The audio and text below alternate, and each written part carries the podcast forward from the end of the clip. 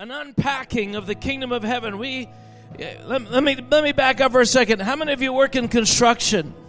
I, you know, when you go to a job site, probably takes you an hour or half an hour to set up. If you're if it's a significant job, you have to unpack your tools. You have to set up your uh, your uh, templates for whatever you're doing, and you know before you get even the first bit of work done, there's this assembly. What if I told you that as we're worshiping, we're inviting God's angels to come into this room and begin to set up His equipment for the advance of the kingdom of God? And what if it took more than 10 minutes? What if it took an hour just to set up the equipment? Imagine the disappointment of the angels who are so excited about, hey, we're going to get a chance to to release kingdom things, to see the mechanic, mechanics of uh, heaven begin to unfold here. And just as they all get set up, we shut it down. Because that's, we don't see that realm. We see, th- th- we're looking through a glass darkly. We don't know really what we're doing. But we, they barely get set up. We start to engage the powers of the age to come. And then we have reached our max already, and we've got to un- we got to pack it all up. So, Father, give us a tenacity, give us an awareness that real things are happening, that real lives are being changed, that advances in the kingdom of God happen every time we speak the word of the Lord, that there is healing, there is deliverance, there is an atmosphere, there's a breaking out in this community of angelic movement that stifles the advance of the kingdom of darkness every time that light is released. Father, may we advance this morning with conviction and faith and sensitivity to what it is you want to do this morning. And everybody said, Amen. So many things happening at the same time in this room. But one of the things that's being released is the Lord is releasing a comfort to those who mourn. The Spirit of God is releasing an oil of healing and restoration for those who mourn. And whether you're in the room right now, or whether you're watching online, or whether you're watching tomorrow via a video, there is something to be accessed. Great are you, Lord.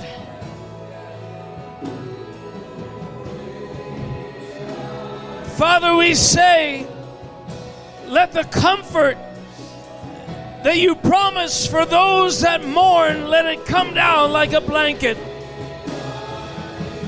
Let the brokenhearted feel the divine mending divine uh, reconstruction. Let the release. There continues to be a flow. I see it running down like fresh and old wounds alike. The oil is running in to the scarred crevices of wounds. Even those that seem to be under construction but it's like some of the construction, some of the some of the protections around our wounds are born of self-preservation and they're they're humanly fabricated guards and borders that keep people at a distance from our pain. But there's never any restoration if all you have is barriers to your pain. So let the lo- the oil flow right now. Deep deep because it comes with a knowledge. It comes with a knowledge of the Father who sends the healing, who sends the oil. And one of the other things that's happening when the dancers begin to assume a position of, of, of uh, intercession, they were beginning to break through something. I want you to know that that breakthrough is very real. The breakthrough is very real. Jesus marveled at the faith of the centurion when he said that Jesus didn't have to come to his house to heal him. He, he said, Listen, I understand that the nature of your authority is such that it crosses the boundaries of space and time. And that you don't need to be right there when it happens. And Jesus marveled because he had never seen faith like this. But this is what he had intended is to bring his disciples into in the future to understand these things that when you do something in one moment, it affects another moment and another place. And to be liberated from the tyranny of the immediate and of the natural world around us releases us into a domain of authority in the kingdom of God. To know that we're not just doing things that are signs of our devotion, but they're actually part of the labor that advances the kingdom of God. When Elijah says to Ahab, Get down because I hear the sound of the abundance the rain, there was no rain in sight. And so he gets on his knees and he begins contending. And to those who don't understand, they think it's just again a sign of ceremonial liturgical devotion. It's a it's an honoring and no it isn't. He's actually contending for the breakthrough. The correlation between him being on his knees and pressing through is resulting in the inevitable breakthrough that he prophesied. There is a connection between, it's not just symbolism. It's not just symbolism. And so we come together and we worship. And this morning there began to be a response. But we could have uh, we, we, we, we could have spent hours going into this and contending. Why? Because God is looking for intercessors and prophetic people to break through on behalf on behalf of the kingdom. Now, one of the things that's happening is we are being used by the Lord in this moment to affect colossal outcomes, not just us, but the bandwidth of our faith knit together with the bandwidth of the church down the road and the church across the city and the churches in Calgary, any place and anywhere God is drawing from. It's like it's like a, a computer system that draws the computing power from, from a network of other computers to accomplish one singular goal. But if we don't see it, if we don't think it really matters, then we can't even participate. But listen, listen to this. It's a vision that Rick Ridings has had. He says, I saw a queen spider seated on a throne with Babylon written on her crown. Her throne her throne was on a flying carpet that was made up of hu- a huge number of spider webs of evil systems that had been tightly woven together. She had a scornful, jeering, defiant expression on her face. But as intercessors began to cry out for justice upon the earth, the lion of Judah came down from his throne above it all. He took his claw and pulled on the carpet on the western side, and it began to quickly unravel.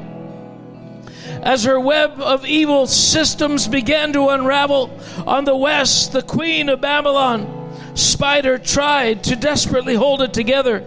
But then the lion of Judah took his claw and began to unravel the evil systems in the far east, then to the north of the globe, and then to the south. Then a loud voice proclaimed, Now, now, now, now has begun the great setback and the great unraveling. The queen, Babylon spider, tried desperately to stop it, but she could not. As the lion of Judah roared, her throne was severely shaken, and her evil plans were severely set back. Then golden doors above the lion of Judah opened in each direction. A mighty angel flew in every direction with a silver trumpet announcing great redemption and harvest. So we declare, Father, that you are gathering the declarations and the faith and the intercessions of the saints.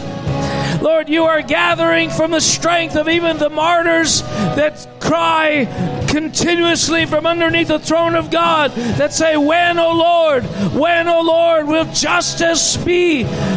Be released upon the earth and upon the enemies of righteousness. Father, we say in Canada, we say in Alberta, let the voices, let the voices that bring darkness and bondage and blindness, let them be torn down in Jesus' name. In Jesus' name. Let the darkness be scattered. Let the systems of deception be broken in this nation. Righteousness. Father, we say thank you. Thank you for the opportunity to be a part of the labor, to fulfill your desires, to hear the sound of heaven. When you cry out, Who will go for us? Who will I send? Who will stand in the gap? Who will be my voice and my hands extended to the poor and to the brokenhearted and to the lost? Father, we say thank you, Father, that you have chosen us, the weak, the small, the foolish, to be part of this thing. And everybody said, Amen. Amen. Amen. Wow, so many so many things we could feed into. I'm excited, honestly. I, I'm delighted. Last week I think I'm, I think I mentioned it here. I've mentioned it a couple of times in the last few weeks. It's the problem with my my my lack of clarity sometimes. I I say things, but I don't remember who I say them to. I understand that that's going to get worse.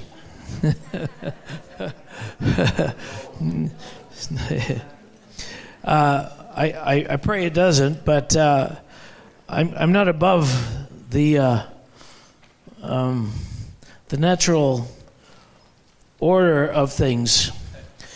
Uh, I'm not as strong as I used to be. I think there's provision. I'm not sure, I'm just not sure I have the faith for it. So God help me. But here's here's the thing. I mentioned last week, as I said, I believe that we were doing this event in in Abbotsford, and the event is was called Open the Gates, and and uh, there's two things you do in church. You either advance the kingdom or you talk about advancing the kingdom.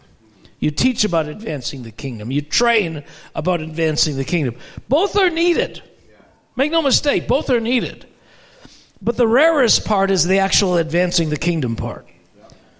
And, and because it has to do with the capacity uh, to, to believe, a capacity to engage, to be part of. And so this is why Jesus was always excited when he saw real time faith, when he, when he saw a faith that released, that was active, that, that enabled the principles of the kingdom of God to work in an abnormally significant way.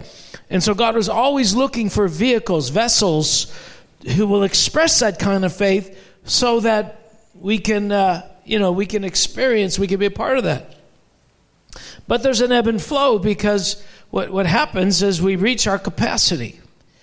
It's not unlike a mother who's engaging her children to help. You know, and I was just walking by a mother the other day at Walmart, and she had her four year old standing up on the cart, and he was lifting, you know, things and passing them to mommy.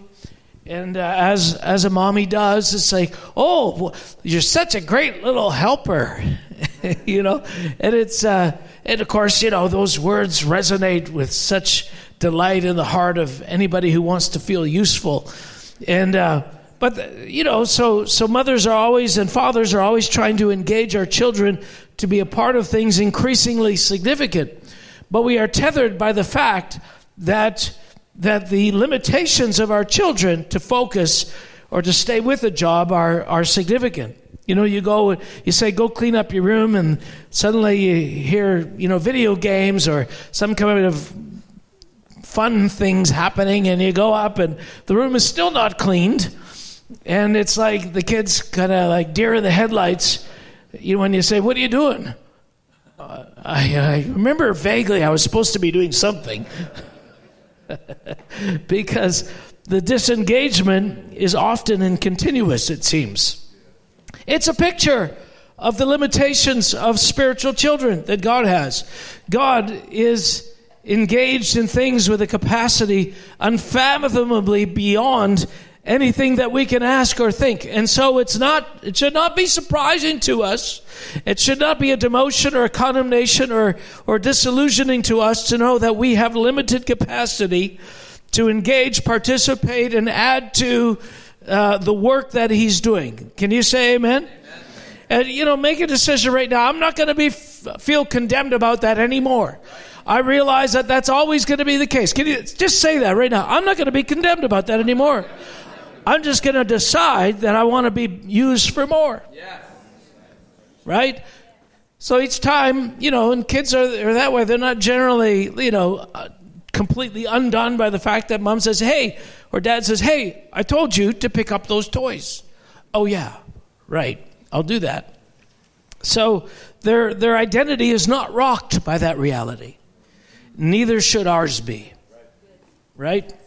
But nevertheless, sometimes it happens.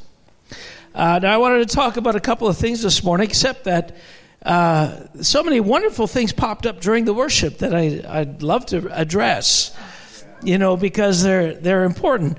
Um, the first of which is this because we need to understand that there's a there's an anatomy to our escalation, to our ascent up the mountain of God.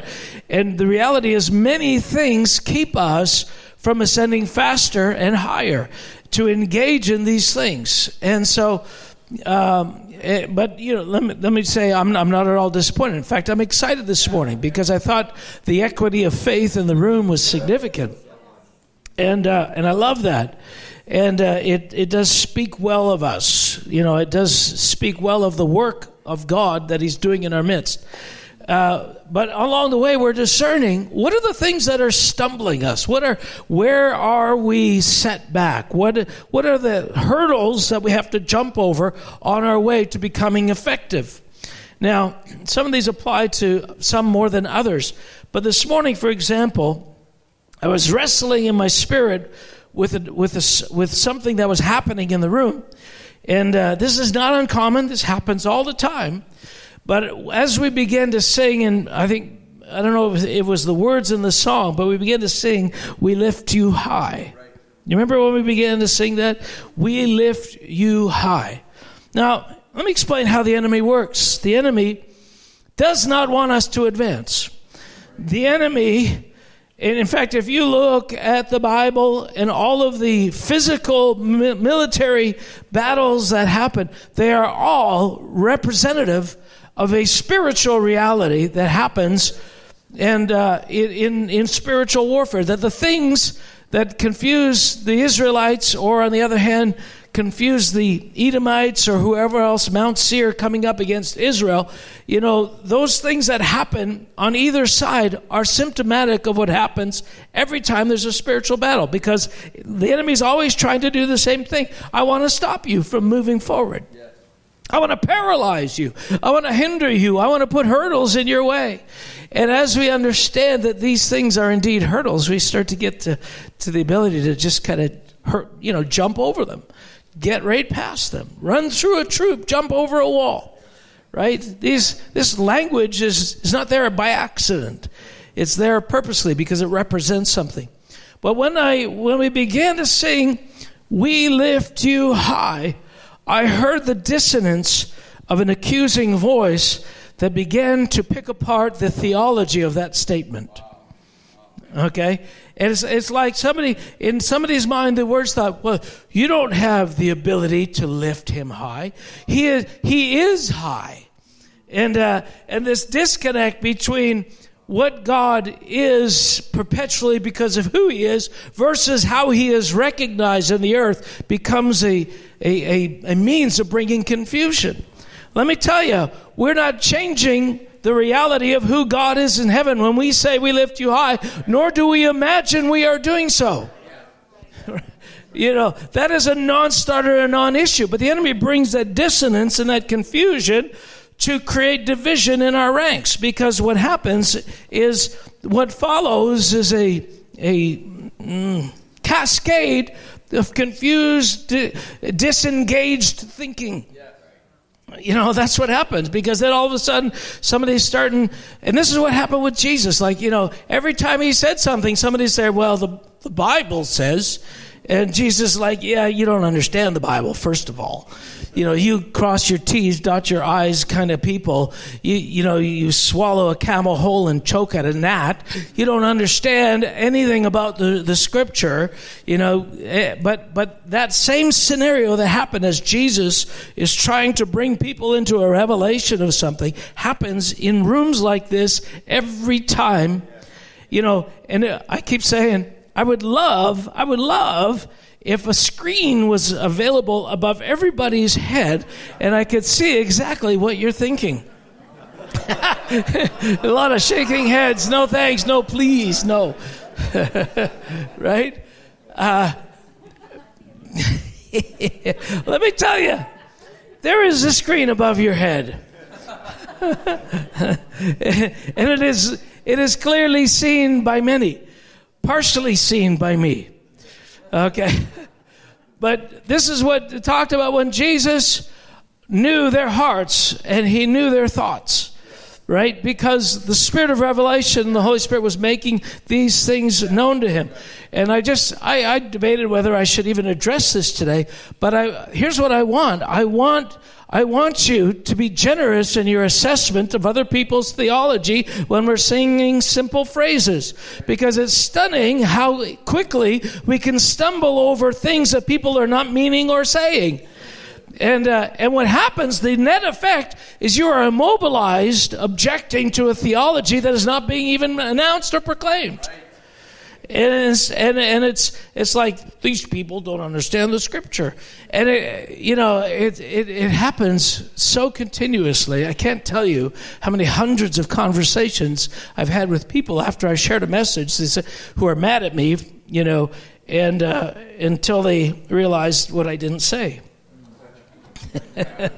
you know, but then, you know, sometimes pride is such that they still are mad because sure I did mean that and I have a bad theology and probably I'm going to hell. but uh, uh, anyway, so Father, bless us, Lord. Thank you for the building. Thank you for the the the, the journey here. Now, let me pause. Uh, uh touch on one more thing when the intercessors, maybe you're sitting and watching online, you saw the dancers, and you're thinking, I don't understand what this is all about. Ah, gosh, we could talk a lot about that, and I would love to. I'm writing a chapter in, in the second volume right now of of metaspheres, and I'm talking about the mindset of the religious and the disconnect between, uh, you know, the what what is really happening in a room and the theology or the liturgy that's represented. And the the problem with with religious people is they have a natural mindset, and they don't understand that things are being advanced by action. That that when we dance, like when we praise like when we clap our hands, like when we shout, like when we strike the ground, like when we, we release our spirit and faith and even uh, do a bodily movement, something real is transpiring in the spirit realm. Something is always happening when you praise the Lord. right? Something is always happening. Uh, but but uh, what I was excited about to, was to see the team go into this intercession. And then I was, I, I thought of it right away. I thought, I thought others need to join this. Yeah. First thing. So I thought I was going to, you know, start moving around and maybe pulling on people. And I thought, no, don't do it. Wait to see who goes up. And uh, so, you know, Galen was the first one that went up, and then others followed. And and uh, the reason why I'm pointing this out this out is because we need we we're not just here to do theoretical things; we're here to do real things. And the ability to know that this is real, and then to respond to it and engage and boldly go in, is a part of the battle itself. Because to do that to do everything the dancers are doing or the people on stage are doing, it takes humility. It takes, because you are risking every time. You're risking the condemnation, the judgment, the, the, uh, the, the, uh, uh, sullying of your soul by people who don't understand, who are ridiculing and calling it foolish and unnecessary and empty. Every time you step out and do something, you're risking that. And but hey, that's what we're called to. We're called to risk and do things that might be foolish. And not even necessarily thinking, no, this is the Lord, but just do it in case it's the Lord. In order to find out what is the Lord. Like that's the courage that comes that allows you to venture. Well, we're, now we're trying to create an atmosphere in this house that allows us to venture, that allows us to even do it wrong. You know, because there's no guarantee that just because it's done here, that it's therefore perfectly sanctioned. No, we don't know. We see in part, but we're venturing. Okay, so just because it happens doesn't mean it's perfect. Uh, but just because, uh, uh, uh anyway, we'll, we'll, go we'll go on from there. But I remember a time we were we were doing a, in another nation. We were doing a meeting like this, but it was about a collection of about thirty leaders, and uh, but it was kind of a stiff sort of carefulness in the atmosphere where like you had to be careful you didn't do anything because there's a lot of opinions about the right way to do a meeting. You know, every meeting there's a lot of opinions about the right way to do it. Let me tell you i've heard them all. And uh, and again it's not that we do it right every time but it's a lot easier to sit back and say the quarterback should have thrown that ball than to know how to do it in the moment right? Oh, he ran to the left. Didn't he see that it was wide open to the right and he had three blockers? Yeah, after the fourth review, and you know, anybody could see that. And so in real time, we are venturing.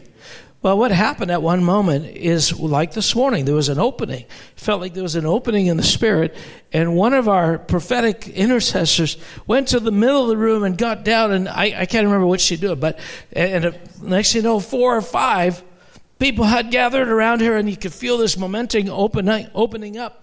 And I, I just sort of grabbed the mic just to reinforce what was happening. And next thing I looked down, and they were gone that, that all kind of scurried back to their seats because the intimidation in the room and, uh, and the sense of uh, feeling, you know, when, you, when you're venturing and doing something, and the voices in the room, right, whether they're actual, whether they're literally minds in the room that are saying, who are you? This is not illegitimate. Who told this is not your meeting? What are you doing? You're taking up too much space. You look silly on the ground like that. All of those intimidating voices, right? And in this nation, they're particularly strong because of the religious spirit. So these people, you know, they couldn't handle the barrage and quickly went back and I kind of, where'd you guys go? And what happened is what was opening up closed. Yeah.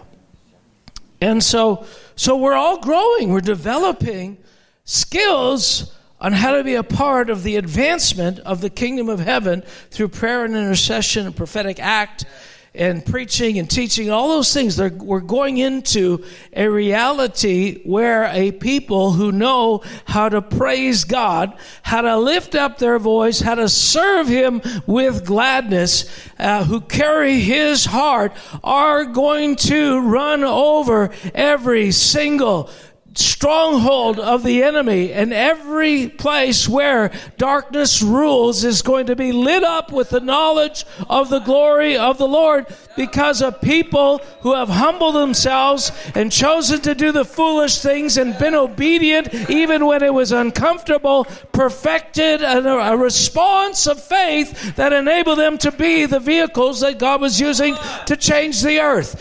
And we have the option to be a part of that. We have the option to be at the front edge of that. Sounds like sounds like a good thing? Yeah. Hallelujah. All right. So, none of that was my message. That's not even the forward, is it? But uh, so I'm I'm blessed. I'm excited because you know some of the some of the things that were we're, we're able to step into in this province are built upon every single moment of obedience when you are really bearing your cross. Like when you do what's uncomfortable because you think it might be God, you're bearing your cross. Even if you do it wrong, and I come up to you afterwards and say, that was out of left field. it was, that was important. Correction is just as important as affirmation. Yeah, right? So, uh, Father, thank you, Lord, that you're raising up a people. So I'm going to spend a few minutes sharing some uh, some some ideas. But this morning, uh, oh wait, let's let's dial back. One other thing. One other thing, that uh, that that prophetic word about the Queen Babylon and the webs let me tell you, these webs are seriously real. All right, they are seriously real, and uh, and they're more common than we know. Well, it just so happened, and this this vision of Rick Ridings' been on my heart for a number of weeks because it, I believe it's a significant revelation, and it's about one something we're contending for. Now, I know the, sometimes we don't understand how this works, and we think, well, you know, isn't it done? Isn't the fact that it was given as a prophetic word, doesn't that mean it's over? Uh, no, we are like in a sci fi movie where the resilient enemy keeps getting up, you know, and he needs to be hit again and again and again. And so, so there are levels to this, and God is pulling. See, this is the way that God can do. God can can take fragmented portions of what's necessary for breakthrough and collect it all in a jar, so to speak, to cause it to be realized in a, at a future time. Like, you know, it talks about the bowls in heaven that are being filled with the incense, which is the prayer and tears of the saints, I think it says, something along that line, right? Remember? Is this not if you read the Bible?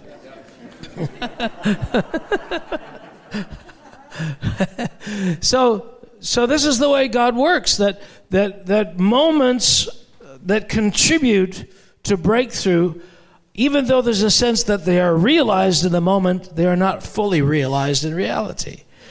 And so and so but they're being collected in in a way that adds to it. It's like this is a massive massive massive project that has parts to it and and uh, you know we're building pieces and they're waiting to be put in place etc etc etc but um, so this thing that the that the lord is doing to break the powers of darkness it's not just the queen of babylon it's all the principalities and powers on the face of the earth. He's training us to overcome them. And we don't overcome them by knowing in theory that we have authority to overcome them we overcome them because we actually walk in the obedience of faith and authority of the king that sees them overcome. And there's a vast difference between those two things. But uh, I was watching yesterday a video of a testimony of somebody who had been taken into heaven and the Lord had walked into hell with her. And one of the things that she had seen as they were walking, I can't remember all the details, but she got there was spider webs everywhere. There was these, you know, the, these these webs. The place was thick with webs, and she got some on her shoulder. And when she stopped, she saw it. She wiped it off, and the Lord later said to her, "It was wisdom that you wiped that off because the, these webs come from the breath of hatred emanating from demonic powers. And, uh, and so, uh, the, in other words, you know, things affect, can affect us that are very real in the spirit realm.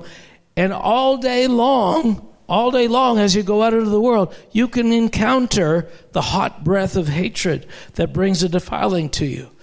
But the victory is this that you have the means to divest yourself of any of these encumbrances, any of these things that can defile you. You can step past them. But every time you're talking to somebody and they're operating from, from bitterness, it, it releases a substance that can affect your mindset and your attitude towards. In fact, let me just say this there's a scenario here recently where uh, I won't describe the scenario, but somebody had come and shared. I don't know if it's true or not, but it was somebody I respected about another leader, and uh, and as as events around that other leader's life have transpired, I've been affected by what they said about that person. And I and and and even the and the problem is I don't even know if it's true. You know, uh, and yet it's it's affected my attitude toward them. And here's what happens is when somebody whispers to you, and I see this all the time in Christian circles around leaders. The political spirit in leadership arenas is such that people don't want to have to carry mm, the what do you call it the debts of others so what happens is when somebody says to you i'm not sure about that guy then the tendency is to not want to identify with that guy when that guy's around right? It even happened in the bible. Peter right? Uh, Peter was, a, in the words of Paul, Peter was carried away with the hypocrisy of, of the Jews in Jerusalem because there was voices politically that were saying, no, we need to distance ourselves from the Gentiles and have little to do unless under only under these circumstances. So when Paul came to the assembly of the believers, they were divided, and the Gentiles were left alone by themselves while the Jewish apostles had gathered and would not associate in the meeting. right? And so, what is that? The effect of voices and speaking, spiritual slime that defiles us, affects our mindset, causes us to not want to identify with somebody. Now, what, what, why am I saying this? All of that stuff is real. All of it affects every, it comes sometimes in most, in conversations you have no idea about with people that are generally nice people. But let me tell you, I have baggage. Ben has even more.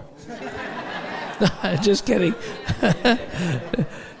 no, we all have baggage. We all have things. And, and it's God's grace that He even can use us right? So nobody's pretending to be perfect. We are venturing. We do not consider that we've arrived, that we have attained to the resurrection, but we are leaning into those things continuously with a realization that there's things that God wants to deal with our hearts about. But the warfare is real because because the spider's web or whatever kind of weaponry the, the enemy has, it's there but on the other side, here's the beauty it can be wiped away, yeah. it can be undone. Yeah. It can be broken. We can overcome. We yeah. can come above. We can be free. And what we're learning to do is to walk in the victory that we have. And these are the words that Paul used. He said, Inasmuch as we have attained, let us so walk. Right. I believe it's in Philippians. But uh, you know the Bible, you'll know exactly where that is. right? To the degree that we've attained, let us so walk. And I'll use that to seamlessly bridge into my message. because, because we are on a journey where we're literally attaining to things. That the, there, there's there are things that we access gradually through the experience and through the growth of our faith and through the deliverance that we get from the presence of God and from being in the body and being a part of these kinds of meetings, something is added to us and we get the opportunity to participate in more than we did before. The net effect of that is we're not all drinking exactly the same Kool Aid right? We're not drinking the same amounts. We're not, we're not, you know, that some people are accessing things that you are not. Now, this is a problem to a lot of people. In fact, I just was talking this week. I met with somebody who was uh, inviting me to an event, and, and they said, Yeah, the only person who really didn't like you. okay, last time was this person. Anyway, and they, they were telling me why they didn't like me. And they didn't like me because I was intimating that some people had more things than others that that somehow was shockingly unbiblical. And I think to myself, what Bible are you reading? right? Because everywhere in the scripture, the the contrast between those that have and those that do not have, it's constant. The the the uh, the fact that you know some are getting ten cities and some are getting one, or some are getting none. You know, it has to do with spheres of authority that are be given to those, those who have attained. Oh no, everything's by grace. Yes, your ability to attain is by grace. And some people are using that grace more than others. But grace is not permission to do anything and everything. Grace is the power to step into a role and a function that God has for you. And if somebody steps into that function and you don't, guess what? They get the reward of that stepping in and you don't. Get comfortable with that. You know, the, the, heaven is not this blissful socialistic system where everybody has the same. The kingdom of heaven is not e- equality of outcomes for everyone. I'm borrowing from a political language because our, our, our spiritual ideologies trickle down into political ideologies. Some are darker than others. And the idea that heaven is this place of uniform reward is absolutely ungodly. It's a doctrine of demons that's meant to immobilize us. It's meant to actually steal from our ability to honor those who have attained and walking are walking in more, and it nullifies our sense of commitment to even walk in what it is that we've been given. Yeah. There is nothing of that kind of equality in heaven except this everything is obtained by the mercy by the grace of God. But the grace of God is a power. The grace is a power. The Greek word is charis. Charis. We called our daughter Tiffany Charis. Brisebois. It's grace.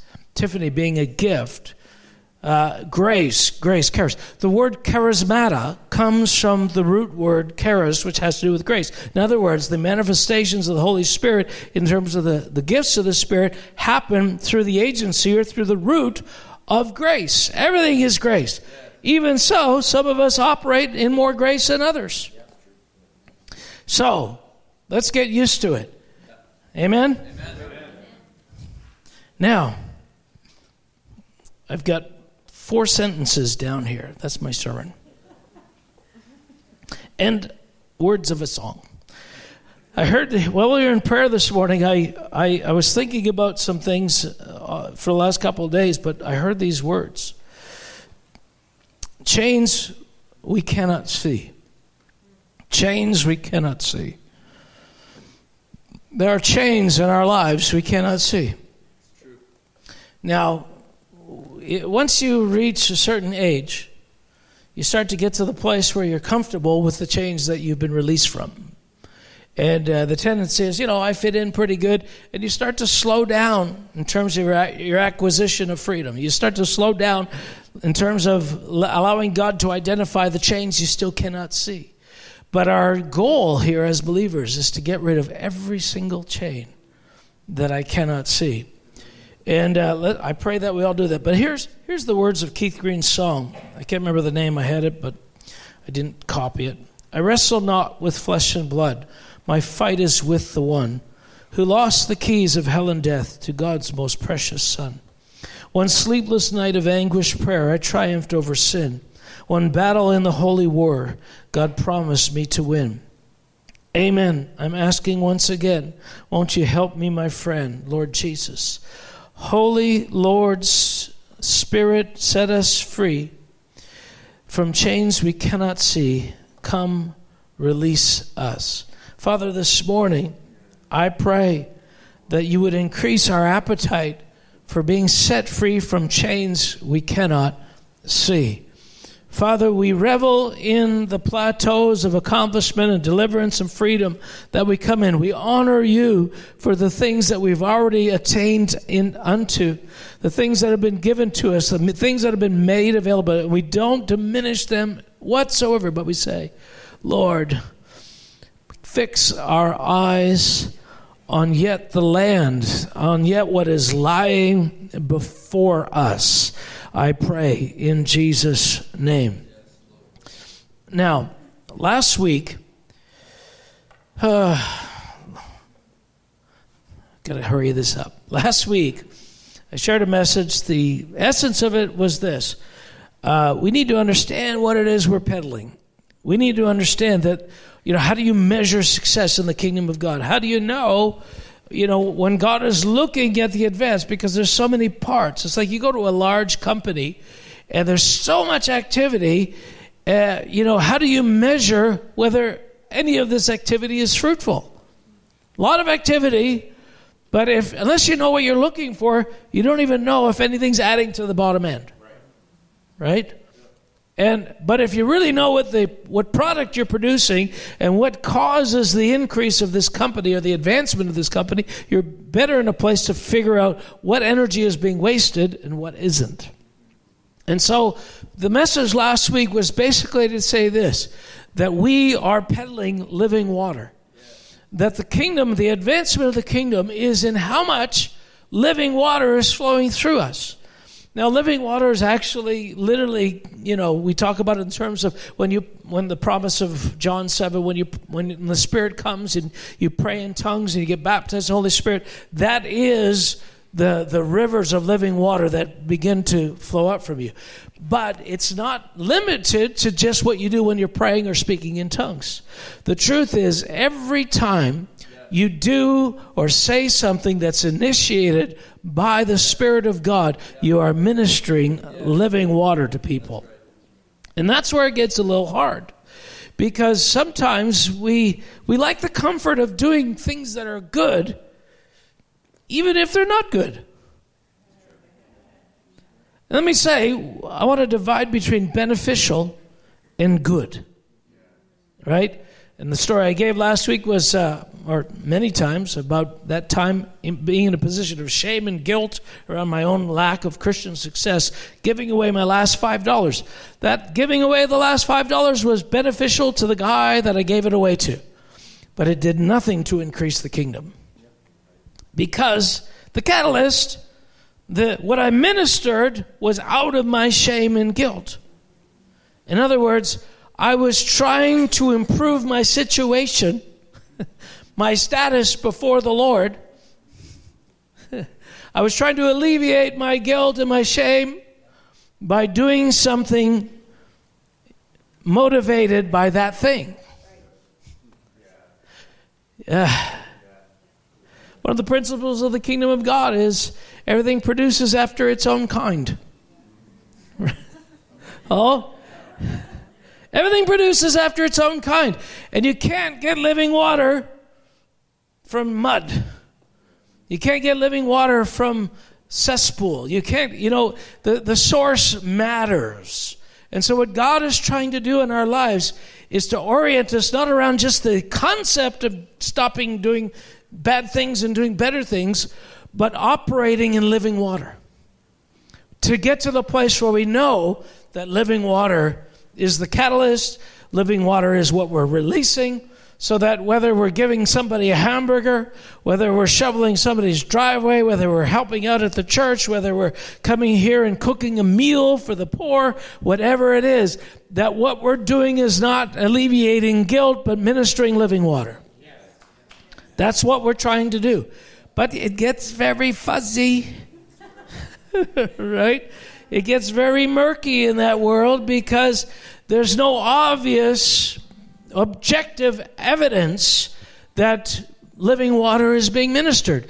So the, the, the effect of that is you have organizations, you know, who shall remain nameless, that started as, you know, really fountains, cascading life of God, ministry to the inner city, to the poor, the broken, and the down and out, who no longer minister any water at all, but still go through the motions of doing the good things, except no more living water.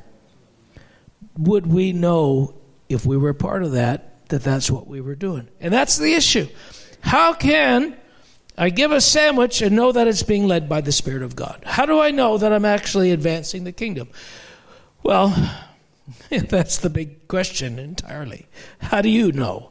How do you know? How can you know? Is it even possible? What a, how are we going to get to the place where we're free from these chains of guilt and shame? And don't mistake self compensating works for good works.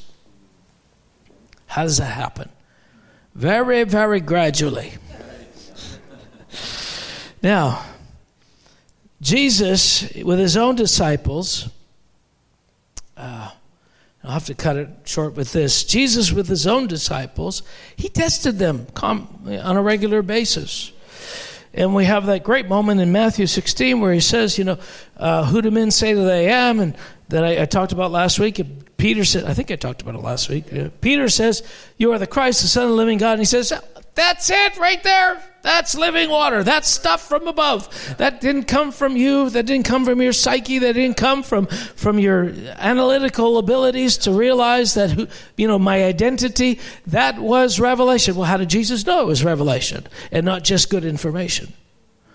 Because he says, in another place, he said, The words I speak to you are spirit and they are life. In other words, what I'm best at, everybody, this is what tickers do best Jesus said, This is what I do best. I know the difference between good works and living water. I know the difference between spirit and life and correct answers. Because everything I do revolves around spirit and life. Because that what, that's what this kingdom is about. That's why the Father is looking for those who worship Him in spirit and in truth. It's not just a great idea, it is the bottom, you know, the rock bottom aspects of what it means to advance the kingdom, operating in spirit and life. So, so he he rejoices in in this this moment because everything he's done up to this moment has been spirit and life. So here's here's what we're after. God is saying to all of us, I want you to do the same. I don't want you to just do things that are biblically, uh, you know, accurately, theologically correct. The Bible says, you know, do good to those who uh, hate you or curse you, right? Oh, I should do that. And you should. Do that. But here's the thing along the way, the Lord's going to start evaluating and dividing between the things that look good and aren't good that initially you thought were good in order to wean you off dead works, the Bible says. Works which appear to be good but actually have no living water in them. That's a great thing because it, it, it creates disciples that know how to bring the kingdom of God and not just activity that others recognize as beneficial. Father, I just pray right now. Holy Spirit, I, I, I feel like we're, we're at this moment where uh, some of you are being shaken. Some of you are, it's like a confusion. It's like, it, it's like everything you've done up to this day is now under the gun. I mean, the Lord is looking down. His eyes are fixed on your works. Let me tell you, His eyes are always fixed on your work. And one day you're going to stand before Him, and the things that are uh, uh, wood, hay, and stubble are going to disappear because they were dead works. They weren't living works. But you have the opportunity to invite Holy Spirit right now to say, God, make me the kind of disciple that increases the kingdom is not just busy doing things that others are affirming. Father, make the difference, make the distinction, even in my discomfort. Father, I pray in Jesus' name. So Jesus is bringing his disciples into this thing and he's trying to get them to operate in spirit and in life. Now, he did it effectively. But what he what he did was he tested them along the way, like he asked them questions. This in this other time, he he shares with them the, the most impossible theology. He starts telling them, "Eat my flesh and drink my blood." Yeah, I know that's not biblical. you don't have to be a Bible scholar to know that's forbidden, right? All you need is a you know a few few Saturdays at, at, at, the, at the temple to know that as a Jew. right? You know, eating people, not good. Whole series of movies are about that, and I've never seen once that it was good. eating people, bad. Drinking blood, mm, right? So Jesus is saying these, but you have to realize he and, and, when his disciples objected, and that was the test, he wanted to see who objected. Kind of like this morning, every time we start to advance, voices start to pick apart the theology of what we're doing and attack and accuse to divide us from the ascent. Well, the, he's, he's there with the disciples. He on purposely said those things. Obviously, he's led by the Spirit, but he says to them later, Yeah, I said those things because some of you don't believe. Well, why don't you just point out their, their unbelief? No, I'm going to do something that keeps them from being with us. What? Where's that in the Bible? yeah, I'm going to put a roadblock in, the, in their way that only people of faith can, can jump over. And everybody who's walking here for personal benefit, like the food, they're going to get stumbled. They're not going to be able to go ahead. This happens all the time. This is why you have bad speakers. this, is, this is why things are articulated in an imperfect way. You know, part of the reason people come to church, well, you know, if you would just be more precise with your language, I wouldn't stumble. No, you would still stumble. You still. The Pharisees, they swallowed a camel whole. You know, you know, choke at a gnat. No, it's not about that. It's about a heart that understands the, the life of the Spirit, that when you hear, you hear what's actually being said and not the third hand definition of it given by principalities and powers that are bringing hot breath of hate into this room. And the test is are you going to keep getting caught up in those webs? Or are you going to hear what's being said? To him who has ears, let him hear. Because what I'm doing is I'm perfecting you. I'm perfecting your ability to hear. I'm getting you to hear things that everybody else is, is uh, deaf to. Wow, that's great. Why? So that you also can do what I'm doing. But it was hard. It was hard. The disciples, like all the people are leaving. His twelve guys, they're they're shaken. And Jesus said, "Well, would you guys want to leave as well?" It's like, ah. Well, where shall we go? You have the words of eternal life. Well, that's what I wanted. I wanted you to know that despite how awkward these words are, and clearly anti biblical they sounded, but I wasn't saying the anti biblical version of that. I was saying something else. But did you hear it? Could you hear it? Or did you stumble over the language that I purposely used in case you didn't have the right heart? Overcome. He said, Listen, I'm looking for overcomers.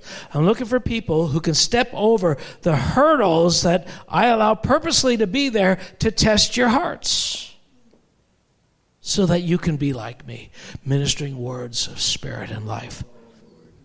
So, Father, we pray today Thank you, God, for this journey. Thank you for the training. Thank you, Holy Spirit, that, uh, that you are preparing us to minister living water to the nations. Thank you, thank you, Lord, that you are causing us to discover what things would make us stumble, where we are caught up in theological words and meanings and, and, and cause us to disengage from the body, from our brothers and sisters. Thank you, God, that you are preparing us.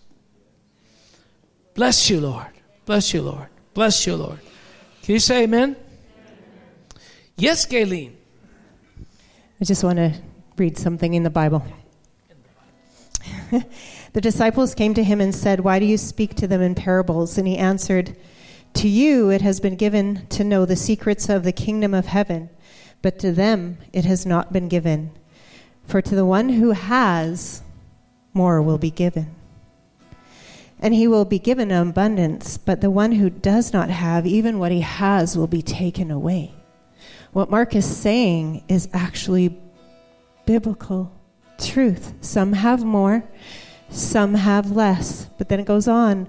This is why I speak to them in parables, because seeing they do not see, and hearing they do not hear, nor do they understand. Indeed, in their case, the prophecy of Isaiah was fulfilled, saying, You will indeed hear, but never understand you will indeed see, but never perceive. For this people's heart has grown dull, and their ears can hardly hear, and their eyes have been closed, lest they see with their eyes, lest they hear with their ears, and understand with their heart, and in turn be healed. So there's that.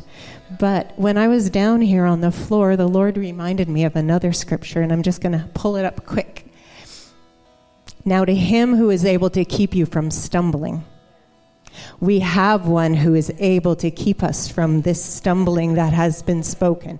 To him who is able to keep you from stumbling and to present you blameless before his, the presence of his glory with great joy to the only God our Savior, through Jesus Christ our Lord, be glory, majesty, dominion, and authority before all time and now and forever. It is He alone that's able to keep us. Amen. Thanks so much. Let me let me tell you, this is what's so beautiful about this. I love having a team of people who walk in the Spirit I have Hebrews 5 written down here. And that's not what she read, but in Hebrews 5, the issue of the dullness of believers was coming up. And, and the writer of Hebrews is challenging, challenging them, saying, Listen, you've become dull, and you don't have to be. And, and you're losing out on mysteries because you've become dull. Wow. Wow. Wow, I don't want to be dull. I want to be sharp. Come on, my friend. This is Gavin. Gavin's freshly back from Amen. Israel. Yeah. Israel. Yeah. Hey, I just want to like I just agree with what's going on here. The living water, the living water. The other night, you know what? There's a homeless shelter here in Spruce Grove, and so the other night there's volunteers that go, and there's ones who carry living water, and there's ones who just go and volunteer, right? And so the darkness was in the place. I mean, you're talking everything addictions, suicide, every dark agenda is going on. And what was starting to happen was we were getting pushed around. I'm talking the believers. We are getting pushed around. This homeless shelter is in a church and there's cursing going on against one another. There's literally cursing going on against the church. And so I did what any sane man would do who believes in the Lord. I went to my truck and I came back and I blew the shofar as hard as I could. now, that's a prophetic act. Not done here in a safe place. Not done here in safe people this is declaring living water and actually changing an environment, changing a place. And literally, I blew the shofar and I said, That's it, it's bedtime. Like I had to, because I could actually feel this darkness starting to push us into a corner while we're in a church, in a place that actually living water should flow even greater, should flow even more. And so, Lord, I just say, Lord, it is in us, it is within our hearts, it's within, it's not just the pastors, it's not just the worship leaders, it's the soldiers, it's the soldiers in this place. And so, Lord, we're going to shake that dullness right to the core and we're going to say, Lord, it is your living water. It is your living water. It is your day. It is for your light to shine in this place. In Jesus' name. In Jesus' name. I say right now, if you have been dull, then there is a place to release living water in your family, in your neighborhood, in our city to rise up and take our place and be a light to this nation in Jesus' name. Amen. Let's stand together.